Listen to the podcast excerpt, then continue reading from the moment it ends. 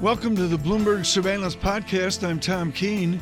Daily, we bring you insight from the best in economics, finance, investment, and international relations. Find Bloomberg Surveillance on Apple Podcasts, SoundCloud, Bloomberg.com, and of course, on the Bloomberg.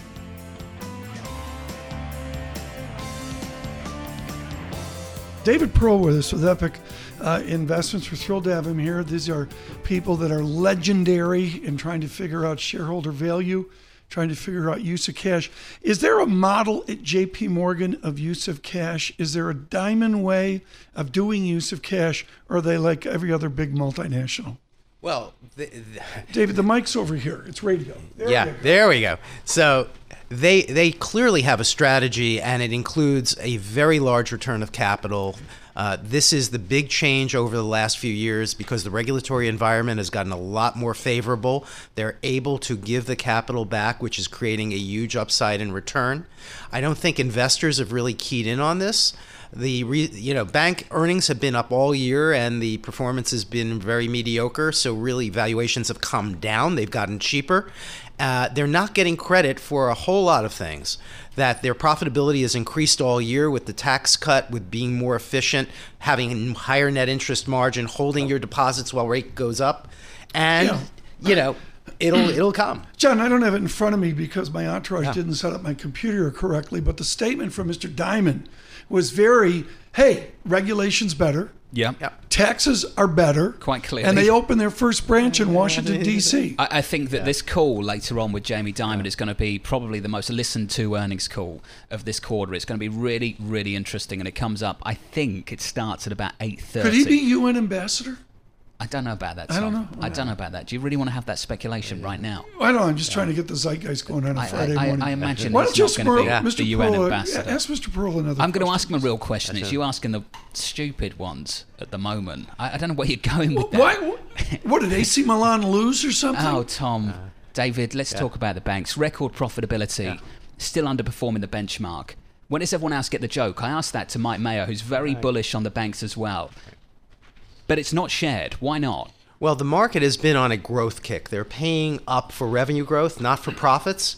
The difference between the value benchmark and the growth benchmark has never been wider. It's a growth market, and banks are the value sector. But if you look at it just across the board, everything that is um, a value sector has underperformed great profitability. The question is why it will turn. And I do think rates going up is one of those reasons. Yeah.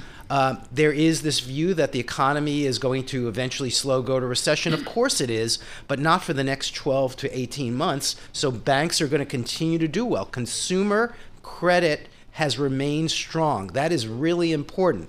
It's when consumers start defaulting that banks do poorly. So we've had some stability in this equity market through this morning, but every time we get a market rout, any kind of correction. I get a lot of people come on this program. Tom gets a lot of people coming on Bloomberg TV saying that it's time for value to take over from growth. I'm hearing it again. Why is now any different to February or every single time we've had a drawdown in the years gone by? Well, certainly from a um, point of price discovery, the valuation gap is just enormous. You can buy semiconductor companies at seven times earnings. Banks are at 10 or, you know, just above book value.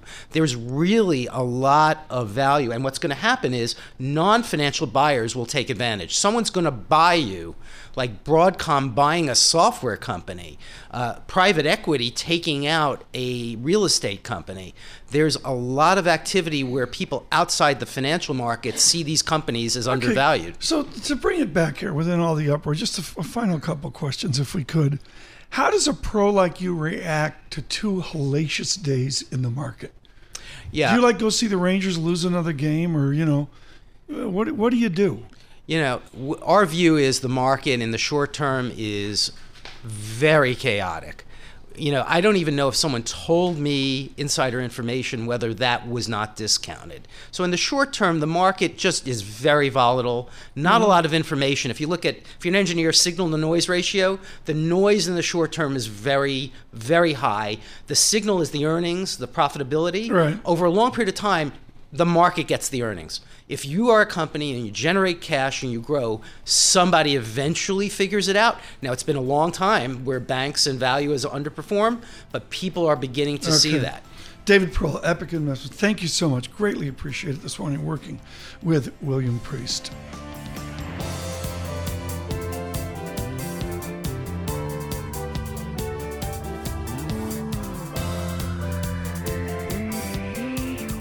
Now to touch in on 25 days, 5 hours, 11 minutes, and 8 seconds away, the election. Terry Haines joins us with Evercore ISI. Terry, you are nudging, I know, towards a Democratic victory, but a lesser so Democratic victory. Is that just because of the uproar over Justice Kavanaugh, or is there something else going on? Well, I think, Tom, that uh, basically what's going on with the midterms is that you know, you've got all 435 members of the House up. You've got a very small uh, Republican majority that uh, uh, that they're trying to defend. And what you get uh, out of what I've been getting for some time, and what a lot of others get as well, is a gain of about uh, 30 to 35 seats, which is which is kind of standard for the first presidential midterm. Uh, that, that's about how much the president's party loses. So what you're what what you're ending up with is a uh, is a very small uh, Democratic majority to begin with, and that's really before we see uh, what I've started to call right. the Kavanaugh effect, uh, because what you're going to get here is what you've had is uh, more intensity from Democratic voters than the Republican voters, which is unusual uh, for midterms in the last couple of decades. Yeah. Uh, but now I think you're going to get that evened out. Uh, so you know, we, may, we may be seeing the high water mark of that. The tradition is that the extremes of parties are there and then by assumption you migrate to the middle. I think we've broken that certitude. It, it's ended. Do you assume we get it back? Do we get back to a four year cadence where we're extreme because it's convenient? And then as we get to a presidential vote 2020, we migrate to the middle? Or is that forever gone? Uh, sometimes what I uh, frequently what I think about this is that uh, the parties, uh, both uh, you know, in terms of salesmanship, uh, sort of overemphasize their contrasts. Uh, but you know, what you've got on fiscal issues, so the things that uh, that markets care a lot about, particularly, uh, is a is a broad bipartisan middle, and we've had that for many years, uh, where uh, where both parties essentially agree to maintain largely maintain status quo, and uh, you know, so I, what I think is I think people like uh, you and I, who uh, who have paid close attention to all the noise, feel overwhelmed by it sometimes. But I think the uh, uh, I think the voters uh, don't really feel that way at all, and you you can see that in a lot of different ways. One of which is uh, by how people self-identify as independent, which keeps rising. Terry, can we spend the best part of I'll give you 30 seconds, and then we can just leave it after that on celebrity endorsements. I do feel like the news flow this week has been hijacked by either Taylor Swift or Kanye West. Terry, does any of this matter? No. um, you know, I I, uh, I said on uh, on the television side this morning to Tom that the first time I see a celebrity endorsement make a big difference in, in politics will be the first time I see a celebrity endorsement make a big difference in politics.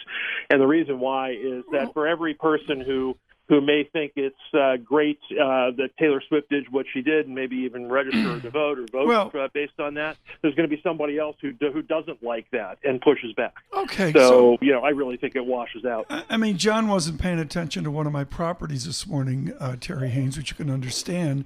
But you know, there I was with my opening going, she don't believe in shooting stars, but she believes in shoes and cars from Kane. And you know, I, I look Terry, Terry, you know, I look Terry at these celebrities, and let's take the other side of John's good question: Do they harm a candidate? They can, sure. Uh, entirely dependent on uh, on who that celebrity is. I mean, you know, let's let's not take either of the two that you've mentioned. Let's take Dennis Rodman. you know, a Dennis Rodman endorsement of anybody probably wouldn't be good uh, for that particular candidate. Uh, but you know, it's uh, yeah you know, it, very much depends on the, the, on the candidate and the celebrity. I've got to say, all, all the no celebrity endorsements really of Hillary Clinton certainly didn't help, did they, Tom? I'm looking at the words in this. I hope my kids. Are you looking at the lyrics? I, I hope my kids All right, aren't you, listening. you carry on looking at the Kanye West lyrics, and Terry, I want to get to the issue. I want to get to the issue with Turkey. Um, Andrew Brunson, the preacher from North Carolina, who was essentially detained by the Turkish authorities and accused allegedly of being involved in the 2016 coup attempt. This has been at the epicenter of some of the sanctions that have come down from the United States on Turkey. Um, Andrew Brunson has his day in court, Terry. What's your base case on how some of this is going to play out? Uh, in terms of uh, in terms of whether or not Brunson gets released or not, I Your think ba- eventually your base, does. Your base case there and what that could mean for sanctions.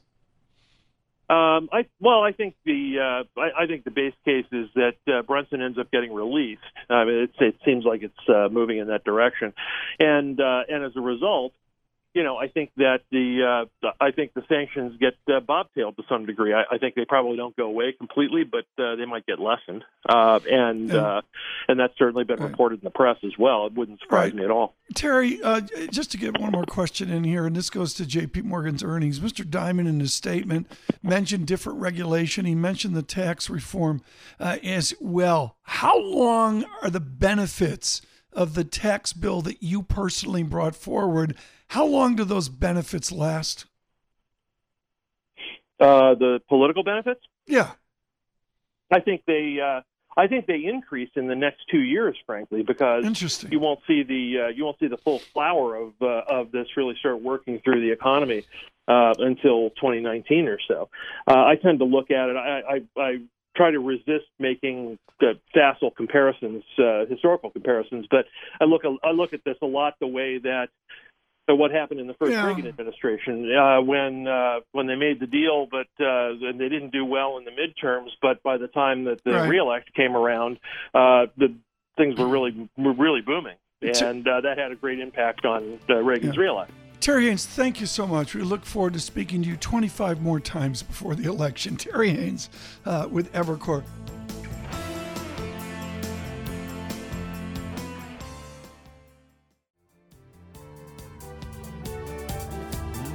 Uh, Gustavo Rangel, chief economist for ING uh, in Latin America this morning. Gustavo, thank you uh, for being with us. What is the state of the LatAm economy? If you were to advise a major too big to fail American bank, is it a different Latin America than it was in previous uh, expansions? Well, good morning. Uh, happy to be here. Well, it's uh, what is critically important for for uh, foreigners, for investors to understand about Latin, America is the fact that right now, none of the big Latin Latin American countries, be that Brazil, Mexico, Colombia, Chile, Peru, they have the the, the vulnerabilities that the likes of Argentina, that Turkey have, meaning they have accumulated during the good years, during the boom years of the commodity cycle, they have accumulated a lot of FX reserves, a lot of FX reserves. In, in, in the case of Brazil, for instance, they have more dollars than the total amount of external debt held by locals, be that the government, the corporate Yeah. sector. So this is a huge, a huge uh, change, a sea change, I would say, for LATAM. So they're not vulnerable to to FX volatility as they used to be. So balance of payment crisis won't Right. happen there.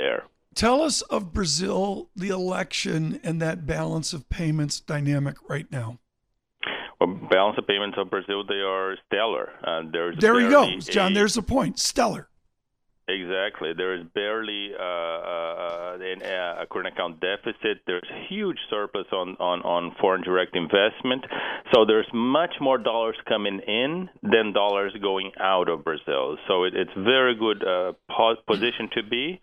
Uh, the elections uh, have triggered a, lot of uncertainty, of course, because Brazil, instead of balance of payments problems, Brazil has a fiscal problem that needs to be dealt next year, and this is what is hanging the balance here. So we have uh, right now a candidate that is this uh, the right wing called uh, candidate that is uh, decided to has decided to tackle the problem, and that we have a left wing candidate that has decided to ignore the problem.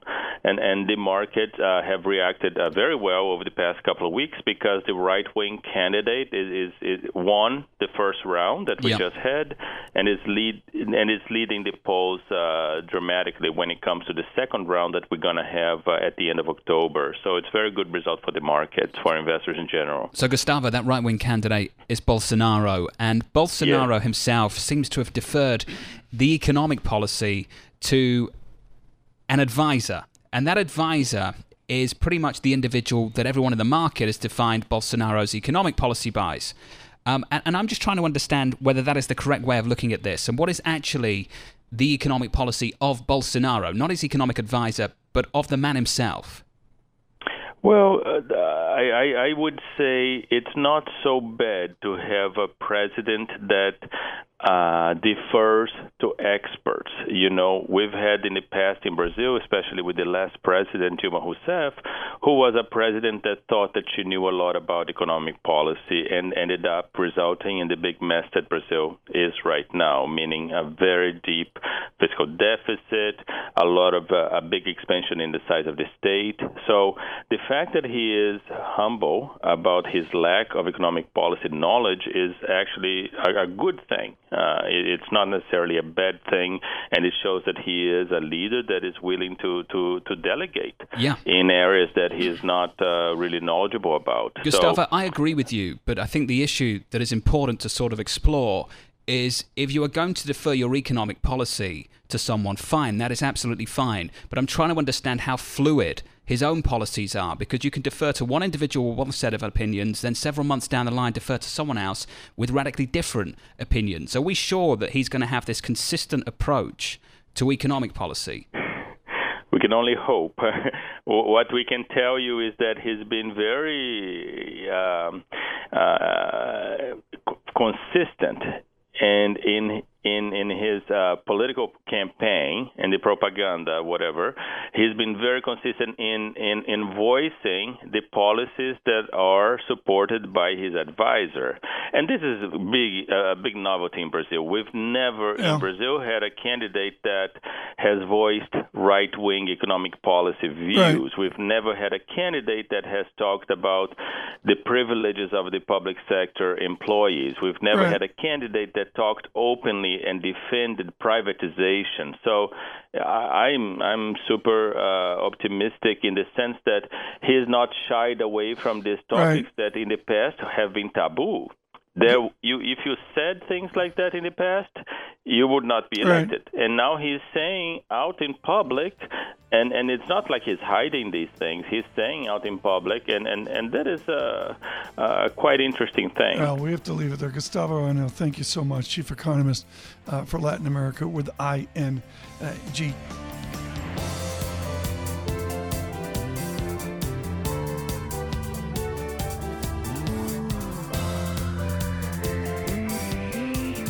Doing an excellent job as well with uh, PwC. Mitch Roschelle with us with an update on uh, uh, real estate. And it's a different view. It's much more about investment dynamics. And I love a single sentence you've got, which is I guess Dallas is a booming investment uh, economy for real estate. And number two is Brookburg, New York, Brooklyn, New York. I mean, it, it, I, I would think with the slowdown in New York, maybe that's ebbed a little bit, but it's not. Yeah, yeah, Tom, I was surprised honestly when Brooklyn came in at number two because the big cities in New York in particular has been out for a while in terms of being out of popularity. But what's interesting is there's population growth, there's the right mix of workers, um, and companies actually want to be there because the workers are there. And the market, while very pricey, is really undersupplied from a commercial real estate perspective in terms of office and, believe it or not, warehouses. So that's why Okay. it was hot. I mean, I'm looking on Street Easy, and just to be clear, folks, so everybody understands, it's a hitter like John Ferro. I mean, he wants to be in Brooklyn to be cool, right? I mean, that's all this comes down to. And the money's following the cool people like John Ferro. John doesn't have a beard, though. Well, he's sort of. need- no, he's no, sort no, no. It needs to grow a little bit longer for me to sort of become Brooklyn-esque. Does five percent on a fixed mortgage rate, thirty-year fix, start to make a difference, Mitch? No, the five the five handle doesn't freak too many people out. five and a half, closing in on six maybe. But let's just remember what's happening in housing. There isn't a lot of supply in terms of new construction, and people aren't putting their houses on the market for sale the way they had historically. So we don't have enough supply. There is tremendous demand, and I can talk about that in a bit. So prices are going up. So if the higher cost of debt starts to cool the rapid year over year price increases, that's probably actually a good thing for the market so that we don't get into bubble territory. Well, let's talk about residential in Manhattan. Most people would conclude that looks soft right now. Are you saying it isn't, Mitch? No, I'm, I'm talking more nationally. The, Okay. the, the story in Manhattan is really the absence of foreign buyers who had been coming into New York in droves, and that was happening long before the administration's view on trade. It's just that foreign buyers didn't like it. Now the U.S. dollar is so expensive, they're backing off. So, um, but the rest of the country is really undersupplied uh, with new housing stock. Can you help me out with something? Why, whenever I walk around the Upper East Side, downtown, Midtown, up Lexington Avenue, there's all these empty storefronts. Nobody's there. I mean, we can go for a walk just outside the building now. We can just walk up the road for, for 10 minutes. But surely price has got to adjust at some Thank you. I Mitch. agree. Yeah, and, and part of that is landlords' unwillingness to Why? to meet the bid ask John's spread. question's critical. Yeah, and there, what will happen is when they can't make mortgage payments and their lenders start to pressure them to cut the rent in half. That's when it'll happen. But other things are going on in that building. So you're looking at the street front. Yeah. Look at the floors above that have had massive rent inflation, so that they can afford to weather the storm on the ground floor. But do you? This is a critical question for Coast to Coast Sirius XM Channel 119. Do you have confidence those empty storefronts will discover a new price and will be occupied? I, I think they will discover a new price and they'll probably discover a new use. And if you look at the trend across the country, you had strip malls that we've all seen across America that had big, massive vacancies. A lot of those spaces Yeah. have been repurposed with something in the healthcare space, urgent care being a big um, retail use. Yeah. You're going to start to see alternative uses for that space um, that start to make sense. But the, the bid that they have for rent may be considerably lower than the landlord's ask. I want to come back and talk about the regional, the cities, this whole trend of the kids can't afford New York, so they're moving, you know, or Boston, wherever, and they're moving uh, to other cities. But to stay on the big cities anymore, what's the investment dynamic right now? Into the autumn, into the winter, we're going to take occupancy next August or whatever on a new building. What's that dynamic right now? Um, right now, the price is getting pretty, pretty frothy.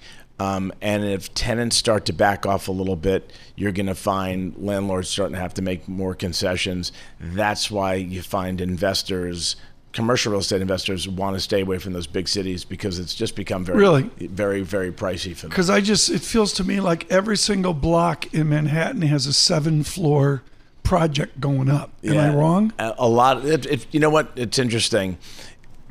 I don't see it as much as others do because I have this long-term view, and I remember when there were a lot more cranes in the city than there are right now. Okay. Uh, and I just got back from Boston, and boy, on the south side of Boston, there are a ton of cranes. So when I compare it to New York, New York doesn't Okay. feel so bad. Mr. Shaw with us. Love having him with us. PwC got a huge response when he's on.